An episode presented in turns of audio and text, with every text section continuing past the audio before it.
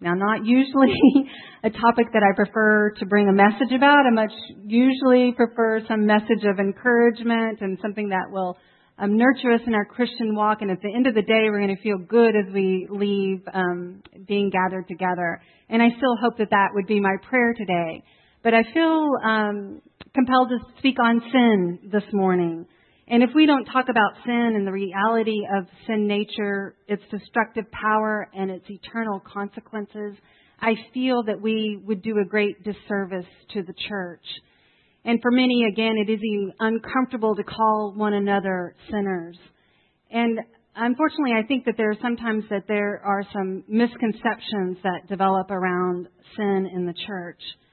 And I find that it's increasingly difficult um, to look at believers who profess Jesus Christ as their Lord and Savior and a non believer and be able to even distinguish between the two at times simply by our outward behavior. That sometimes what we believe in our heads and adopt as our theology and methodology, even perhaps, sometimes doesn't align with how we are living out our faith in our life.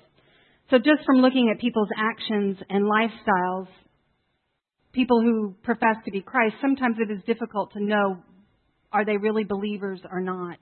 And you'll begin to see this sometimes even, um, for instance, the divorce rate between Christians and non Christians. There's no noticeable difference. Just as many Christians divorce as non Christians. And frankly, that shouldn't be. We should have a higher standard towards marriage and be more willing to commit and work through that covenant relationship. If you look at studies on generosity, there's no noticeable difference between the amount Christians give versus the amount non believers give. In fact, some studies would show that non believers are actually more generous in their giving. So if you look at my life from the outside, and there is no difference from the way I live my life than someone who doesn't profess Christ, at some point we have to begin to ask ourselves, is there really a difference on the inside? So, what do you think the problem today is? I think that so many of us, and me including, I want to add Christ without subtracting sin. I want all the benefits that Jesus would bring in my life. I say I want revival and I want renewal, but do I really want my everyday life to be affected by my beliefs? Do I really want to make the adjustments and the requirements that it requires for me to live in um, fullness of Jesus and according to his standards. So we often want revival in our hearts without repentance in our lives. Spiritual maturity. How would you define spiritual maturity? It's not just how much we know, but how much we obey. It's not just saying, hey, I attend this Bible study and I can memorize this many verses and I've been to this training and this conference spiritual maturity isn't how much we know up here, but it's how much we obey and how much we live out in our lives and how much difference is shown from how much we believe. So we all know this stuff, but often we don't live it out. I think that most of us have been educated way beyond our level of obedience. I know a lot more than I'm actually willing to obey. So today we're going to talk about three um, serious and common misconceptions about sin. The first misconception about sin that you're going to hear this one actually all the time, and you'll come across people who say, "I'm not a bad person. I'm really not. You know, when I look at my life, hey, I'm not that bad. By nature, I think pre- people are pretty good, and um, but guess what? You are very, very bad." Welcome to VCVC today, where my goal is to make you feel bad about yourself. Actually, Scripture tells us that um, that our sin nature, that we are born with a sin nature, that we are separated and we are bent towards sinfulness. By nature, we are sinful people. 1 John 1 8 actually says, and you can read it right here on your screen, if we claim to be without sin, we deceive ourselves and the truth is not in us. Now, most of you can quote 1 John 1 9. If we confess our sins, he is faithful and just to forgive us and to cleanse us from all unrighteousness. Praise God, there's 1 John 1 9. But right before 1 John 1 9 is 1 John 1 8. If we claim to be without sin, we deceive ourselves and the truth is not in us. The Bible says that there is no one that does good We are sinful human beings, and we have to recognize that. And if we don't, we're actually in great spiritual danger. So unless we see ourselves as sinners, we will not see our need for a Savior. If we don't recognize that we are separated by, from God by our own sinfulness, we will not see our need for a relationship with God. So many of us feel good to say, oh, I'm not that bad of a person. And we'll turn on the evening news and we're like, that guy who robbed that convenience store, he's a bad person, a very bad person. Oh, or did you hear what she did? She's a bad person.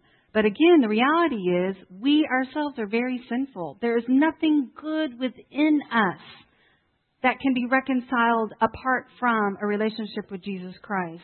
And so we have the tendency to actually compare ourselves so that we can feel better about ourselves.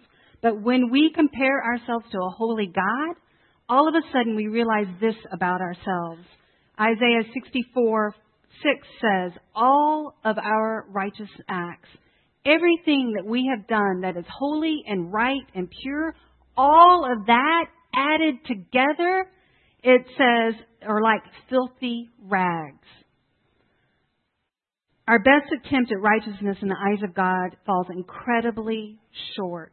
We must not adopt the attitude, I'm not a bad person. In fact, we are very, very sinful in the eyes of God. Unless we recognize that, we are not going to see our need for Jesus. Second misconception, and this one is common, and my guess is many of us actually in this room believe this misconception. All sin is the same. Now, why do you think this misconception is so common today? I think so because this myth justifies our own sinfulness. What you will often hear is like, hey, who are you to judge me, Christian person? You're just as bad as I am, or you're, you're sin too. Why do you judge me? Because you're just as bad as I am. In fact, a lot of people will say, well, doesn't God say all sin is the same? In fact, He doesn't. But let me be very clear, so not to confuse you this morning. When is all sin the same? All sin that has not been forgiven is the same in that it separates us from a holy God. The punishment for sin that has not been forgiven is the same, and that's eternal separation in hell from God. All sin does separate us from God, but let me be clear that the consequences of our sin is not all the same, both here on earth and for eternity.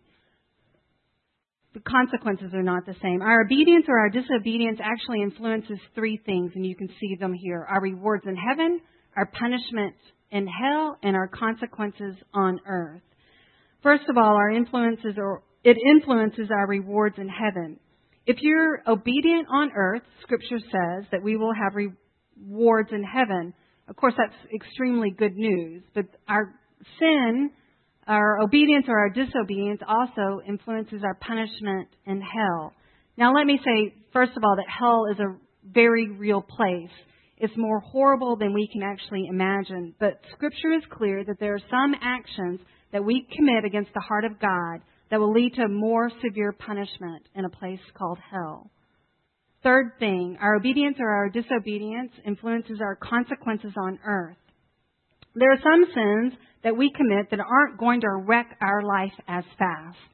There are sins that we commit on earth that are going to hurt very, very badly. So some sins, consequences aren't going to be noticed so quickly.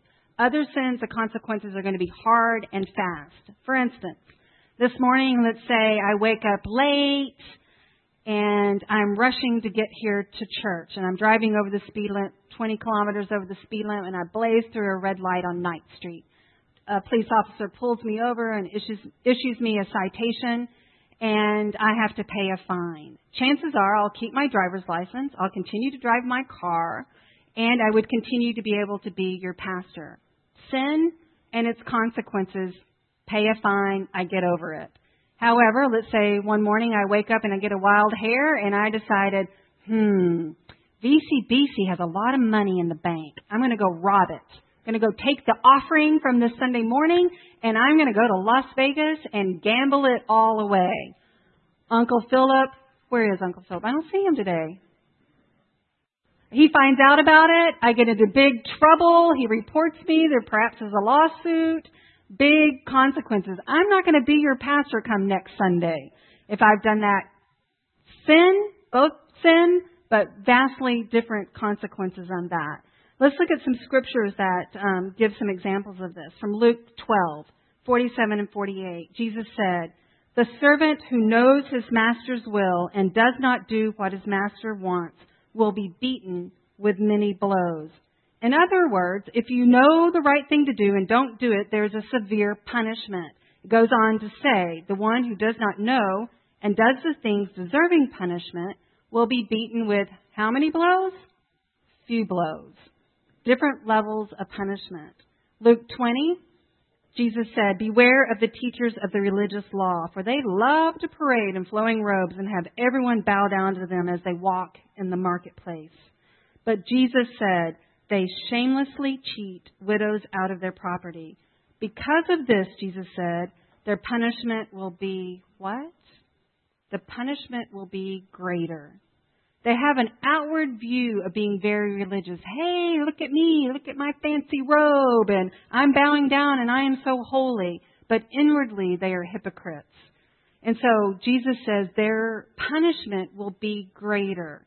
So you can see from these examples from God's Word that there are different levels of punishment and different consequences for sin. So misconception one, I'm not a bad person.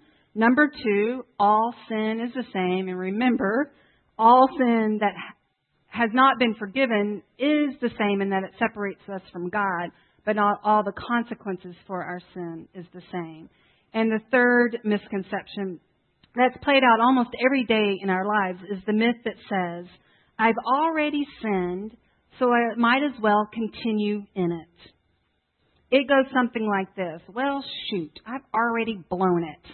So, mm, cross that line once, what's the difference? You know, I'm just going to keep going in it. And I play this out in my mind often. You know, it's like, oh, I already blew it. But, oh, but it gets a little easier to cross that line on and on. And we begin to rationalize and, and um, get more comfortable with it. It's progressive. So, where will you see this? Let me give you a few examples.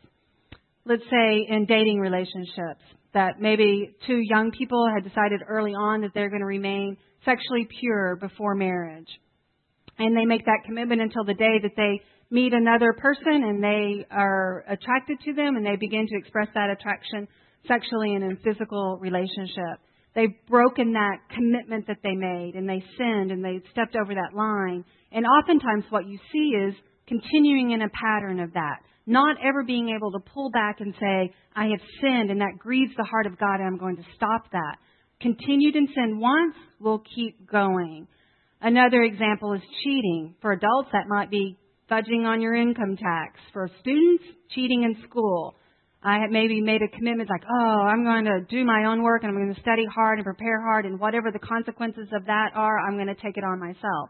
But one day, I didn't study so hard. I'm not that well prepared. It's exam time. Mm, my neighbor hasn't covered his paper easy to jot down the answer or to steal someone else's assignment and um, take that on as your own. Then it becomes easier. Oh, I got away with it that time again and again and again. Or maybe the internet. We all know that we're not supposed to look lustfully at something. And yet you open up an internet page and like, boom, there it is. And it's just so easy to become more and more progress, progressive in that.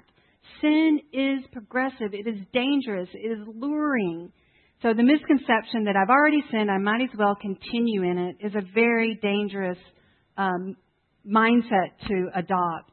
2 Peter 2:20 says, "If you have escaped the corruption of the world by knowing our Lord and Savior Jesus Christ." In other words, you've already met the freedom in Christ. And you are again entangled in it, and then you are overcome. Scripture says you are worse off at the end than you were at the beginning. You know the life and the power and the forgiveness of Jesus, but you step back into the destructive power of sin. It says that you will be worse off now than you were before. That's why I believe that this next principle is true. The most miserable people in the world are not non Christians, but instead Christians living in sin. Some of you actually right now know this. The most miserable people in the room right now are not those who are non believers, but those of us who profess that we are believers in Jesus Christ, but we are living in sin.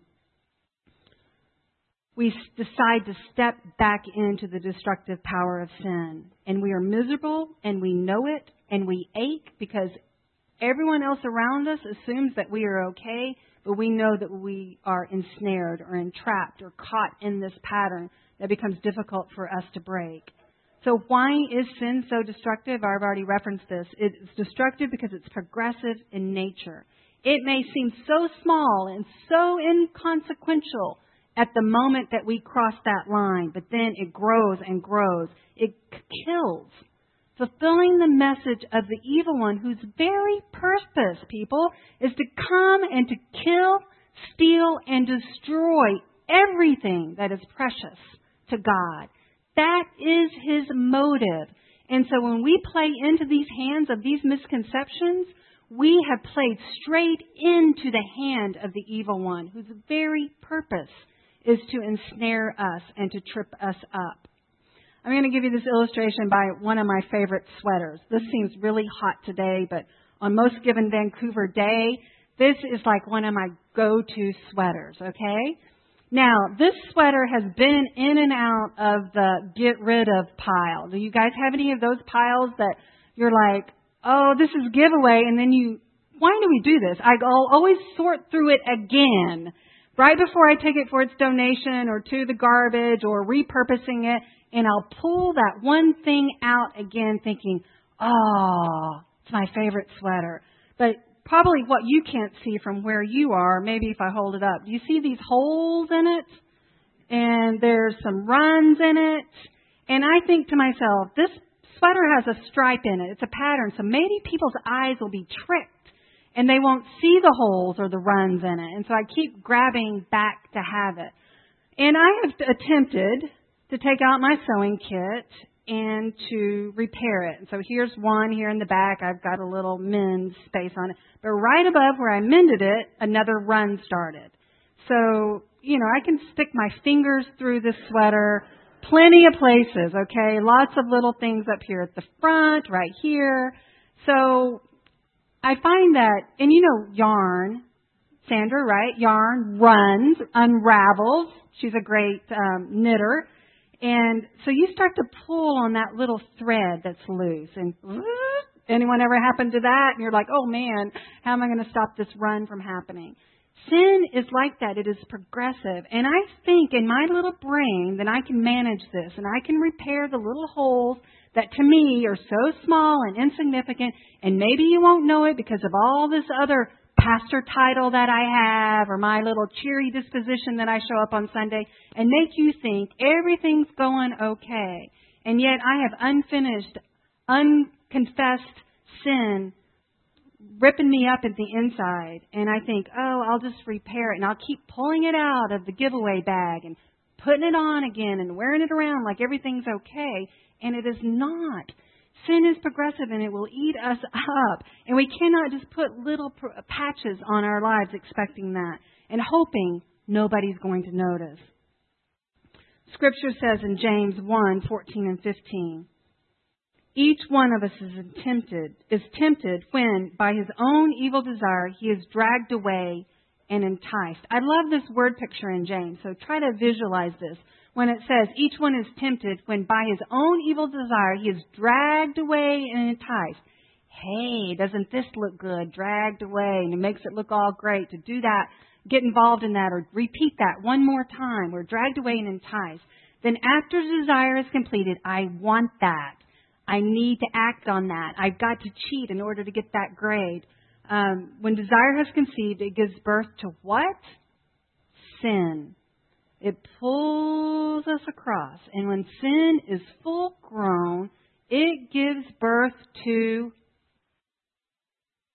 death. That is the end game right there, people, of sin. We think it is the pathway to life. At the end, it gives birth to death. Pretty serious consequence of something we think is so alluring and enticing and desirous. It gives birth to death.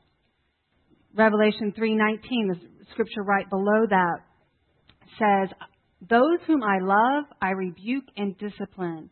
So be earnest and repent." This is the pathway out of these misconceptions. So be earnest and repent. This is a, I believe Pastor Tom preached recently um, one of these letters to the church from Revelation. Um, a church probably not unlike us today. We looked very religious and we had all these material things. But Scripture says that they were lukewarm. This is the church where he's saying, I want to spew you out of my mouth because you are lukewarm.